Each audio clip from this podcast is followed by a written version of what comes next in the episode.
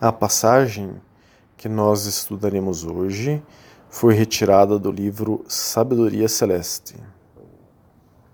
Chernazin diz que na jornada do selo dos profetas, profeta Muhammad, sallallahu alaihi wasallam, Allah subhanahu wa ta'ala lhe mostrou tudo, toda a beleza da criação. É, ele, o profeta Muhammad, sallallahu alaihi wasallam, se entregou a si mesmo e ele não, não havia mais diante do profeta Muhammad, sallallahu alaihi wasallam, Muhammad, sallallahu alaihi wasallam, havia somente Allah subhanahu wa ta'ala. O profeta alcançou o seu último estágio da evolução. É, nesse momento, ele se dissolveu é, e se uniu por completo a Allah subhanahu wa ta'ala. Shaykh Nazim está dizendo que é como um oceano. É, Allah subhanahu wa ta'ala é como um oceano e nós somos como rios. O objetivo do rio é chegar ao oceano. Quando o rio chega ao oceano, ele para de correr, ele chegou ao seu objetivo.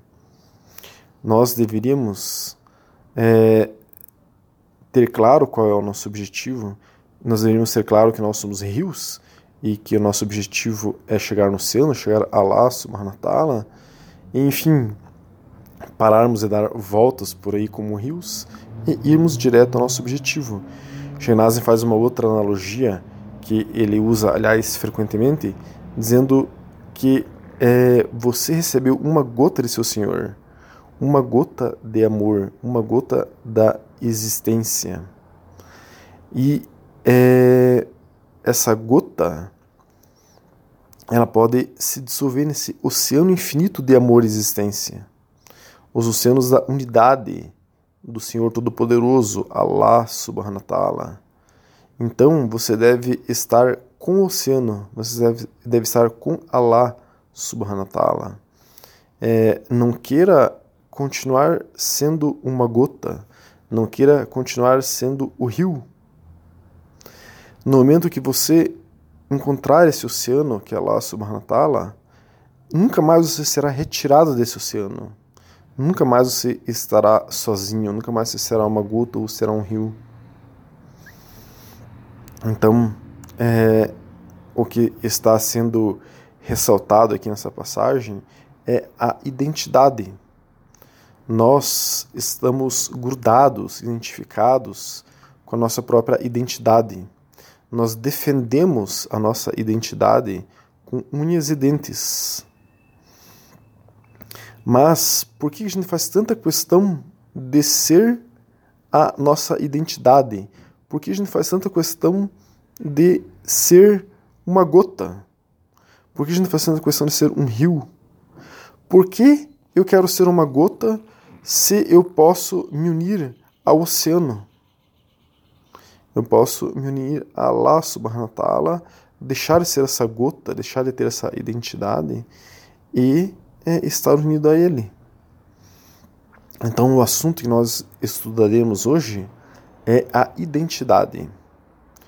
O Alcorão conta duas histórias é, que são as seguintes, né? A esposa é, do faraó encontrou Moisés, o profeta Musa, alaihi salam, na cestinha no rio e quis adotá-lo.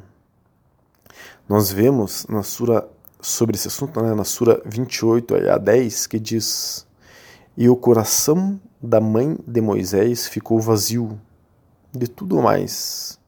Ela estava prestes a revelar o assunto concernente a ele. Se não tivéssemos amarrado firmemente seu coração, que ela seria dos crentes. Então, é, vejam, é, a mãe de Moisés, ela ficou com o coração totalmente vazio, e com esse coração vazio, quer dizer, esvaziado de qualquer intenção, Allah subhanahu wa ta'ala conseguiu é, amarrar o coração dela para que ela não falasse nada sobre Moisés a, a esposa do faraó que estava adotando o Moisés, achando o Moisés ali na é, cestinha.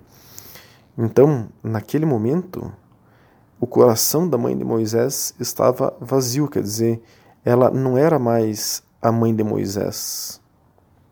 Ela teve que deixar por um instante de ser a mãe de Moisés para que o decreto divino de Moisés estar na realeza lá do, do faraó se concretizasse. E Allah subhanahu wa ta'ala teve que esvaziar a identidade da mãe de Moisés naquele momento, torná-la não mãe de Moisés, digamos assim, naquele momento, para que ela fosse capaz de deixar aquilo acontecer. Então, vejam que é algo é, difícil para um ser humano, inclusive para uma mãe, né? É, principalmente para uma mãe. Conta o Alcorão também que alguns irmãos enciumados do profeta José, alaihi wassalam, queriam matá-lo para que eles fossem mais queridos por seu pai, que admirava muito José. Então, é, esses irmãos estavam planejando matar José devido a isso. Daí nós vemos essa passagem na Sura doze a quinze do Alcorão, que diz o seguinte: então, quando eles o tiraram para fora e concordaram em colocá-lo no fundo do poço, mas nós o inspiramos. Você certamente irá informá-los algum dia.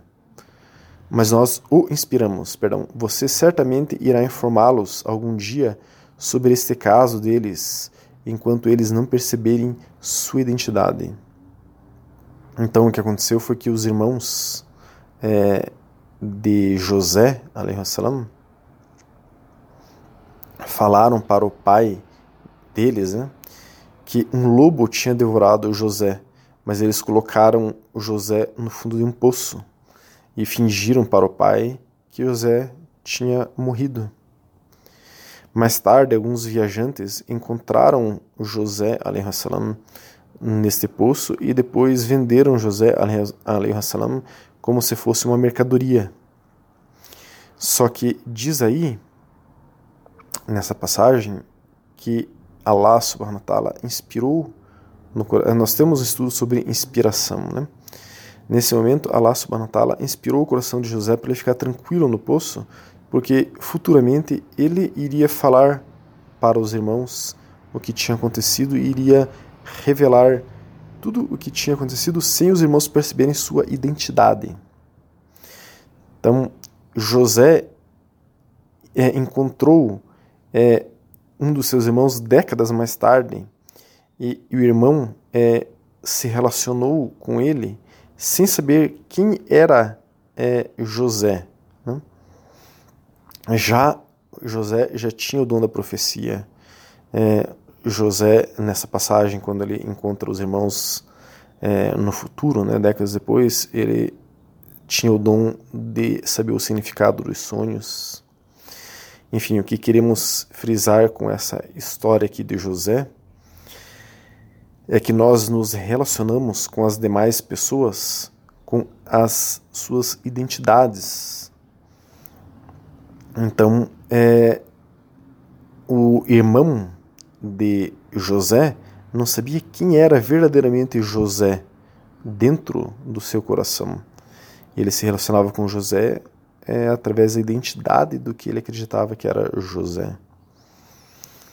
Mas depois José reencontrou ele décadas mais tarde e ele era quem ele sempre foi, e o irmão ficou embasbacado de estar diante de um profeta que tinha um conhecimento enorme, né? Então, é, pode é, se relacionar com um ser, é, nós podemos nos relacionar com um ser sem saber quem é de fato aquele ser, né?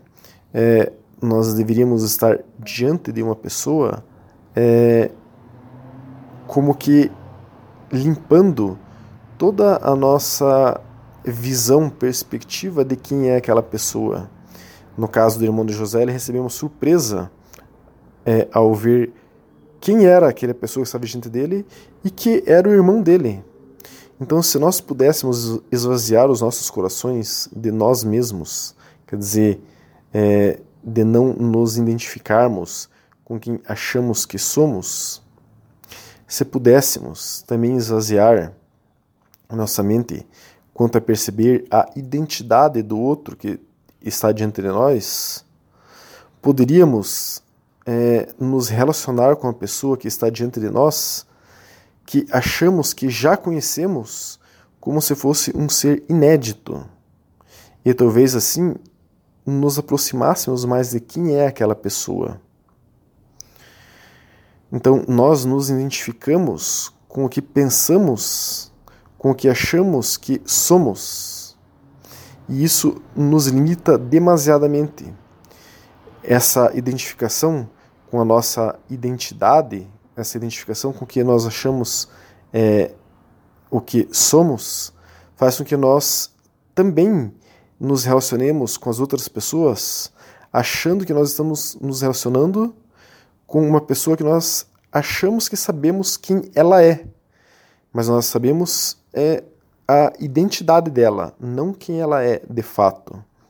Então, é, a identidade é uma grande barreira para nós, quase intransponível para muitas pessoas, passar é, além do que nós acreditamos que somos.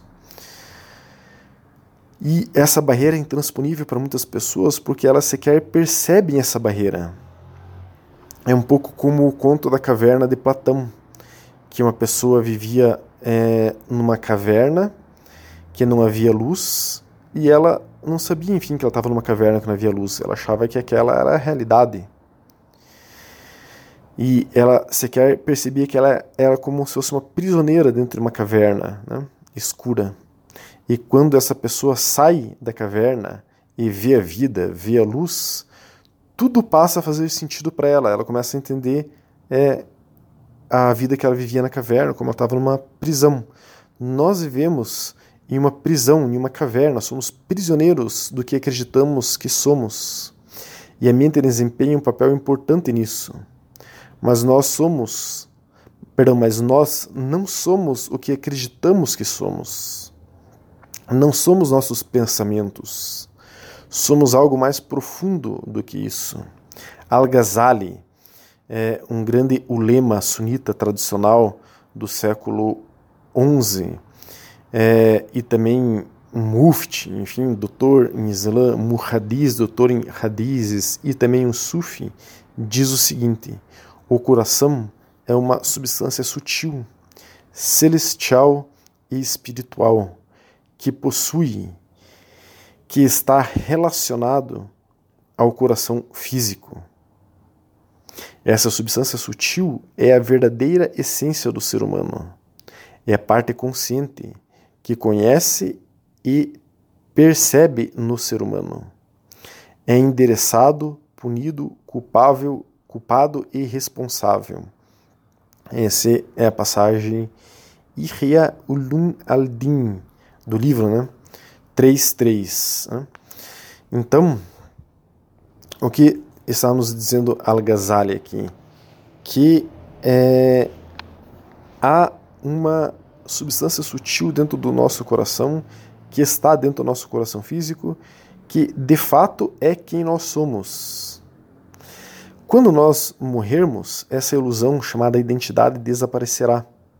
Você sentirá como que uma camada da realidade sendo retirada diante de você, como se você é, visse é, a, o mundo de fora, como se você estivesse dentro de uma cebola, olhando para fora dessa cebola. E uma mão invisível, que a Allah subhanahu wa ta'ala, na verdade, tirará de você uma camada dessa cebola e você vai conseguir ver para fora dessa, dessa cebola a realidade sem uma das camadas, no momento da morte, né?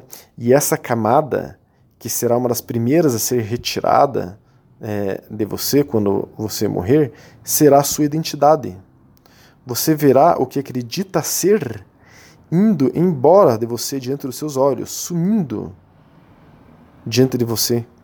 E o que ficará em você será essa substância que está aí dentro do seu coração. E esta parte do coração que Allah subhanahu wa ta'ala olha em nós, não nossa identidade. Então, por que perdemos tempo nas crenças oriundas dos pseudos pensamentos da nossa identidade? Porque nós perdemos tempo acreditando sermos a nossa identidade, sendo que nós não somos. Temos que ir para além dos pensamentos, para além da nossa identidade, para crescermos espiritualmente e alegrarmos Allah subhanahu wa ta'ala. Tem no Alcorão, na é, passagem vinte e seis, ayah oitenta e oito e oitenta e nove, que diz: chegará um dia em que a riqueza e os filhos não te trarão benefícios, exceto aquele que vem a Allah com um coração puro. Então você estará diante dele, de Allah subhanahu wa ta'ala, é, sendo este coração puro. É isso que ele sempre olhou em você e é isso que sempre importou na nossa vida. Só que nós estaremos assustados, pois é, não saberemos de fato quem nós somos. É, nós não... Enfim, será uma coisa inédita para a maior parte das pessoas estar ali vivendo aquele coração puro, porque nós acreditávamos que nós éramos aquela identidade que foi retirada de nós na hora da nossa morte. Então, por que não começar a se relacionar com esse coração puro agora? Por que não começar a ser o que nós somos agora?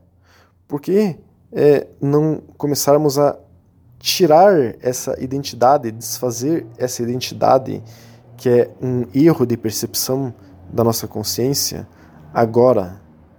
Se a pessoa despreza o coração, vive só a partir do que ela acredita que é, de sua identidade, do que as pessoas acham que você é, e que você acha que você é porque as pessoas te veem assim, é como se fosse um reforço das pessoas em relação ao que você é.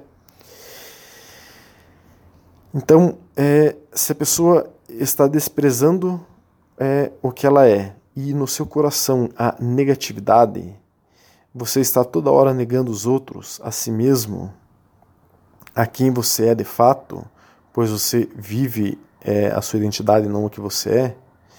Então, é, o, você está no seu coração, na verdade, negando é, quem você é, negando o outro também, porque você não vê é, ele e sim vê a identidade dele, assim como os irmãos de José viam o José e não viam quem era, quem era ele de fato. E em última instância você está negando Allah subhanahu wa ta'ala, pois ele pede para você ser você e você viver é, o seu coração, o seu puro coração e não sua identidade. Então você está é, vivendo esse teatro que a humanidade vive, chamado identidade. E se a pessoa tem toda essa negatividade de estar negando a si, negando o outro, negando Allah subhanahu wa ta'ala, ela está como que com o coração corrompido, sujo. Não fique negativo nunca. Não se sinta negativo consigo, com os outros, com os acontecimentos que estão ao seu redor. Pois é, a positividade e a negatividade é o elo que nós temos com quem nós realmente somos. Se eu não consigo viver quem realmente sou, então eu faço a manutenção da positividade dentro de mim para pelo menos deixar limpo quem realmente eu sou perante Allah subhanahu wa ta'ala. Não vivo quem eu sou e ainda eu vou me deixar sujo e imundo. O profeta Muhammad sallallahu alaihi wasallam disse: na verdade, no corpo há um pedaço de carne que, se são, todo o corpo é são, e se corrompido, todo o corpo está corrompido. Na verdade, é o coração. Esse é o hadith Sahih al-Bukhari número cinquenta e dois, forte, autêntico, Bukhari cinquenta e dois. Al-Ghazali escreve: o espírito é uma substância sutil, consciente e consciente do ser humano, que explicamos ser um dos significados do coração. É um assunto maravilhoso, celestial. A maioria das pessoas de intelecto e compreensão são incapazes de conceber sua realidade. Esse também está no livro Ihya Ulum al-Din três três. Allah subhanahu wa ta'ala se alegra muito com aquele que desperta para a sua própria realidade. Nós temos estudos sobre esse despertar, né? Mas você é livre para continuar sendo quem você acredita que é. Você é livre para continuar sendo sua identidade. Só que, querendo ou não, isso que acredita que é o que você chama de identidade, por ser uma ilusão, será retirado de você mais cedo ou mais tarde, na hora da morte. A vida e a morte serão mais fáceis se você desfizer essa ilusão já. Os eruditos conhecem a teoria do Islã. Os sufis conhecem a teoria do Islã, mas estão focados em conhecer a sua própria alma, o seu espírito, através do Islã. Essa é a diferença. A teoria será retirada também. Os eruditos terão sua teoria que eles têm na mente retirado deles na hora da morte como aquela camada de cebola, pois toda essa teoria será como que resetada, zerada, pois está no nível da identidade, é mental. E os eruditos acham que conhecem alguma coisa do espírito, mas terão uma surpresa na hora da morte. Nós temos vários estudos sobre a morte, quem quiser pode nos solicitar.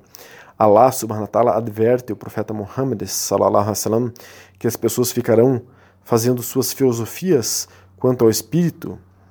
Os eruditos lerão o Alcorão é, sobre que é, o Alcorão diz sobre o espírito, mas ficarão só na teoria. Nós vemos isso na Sura dezessete, Ayah oitenta e cinco, que diz: eles perguntam sobre o espírito. Diz ao Muhammad: o espírito está entre os assuntos de meu Senhor.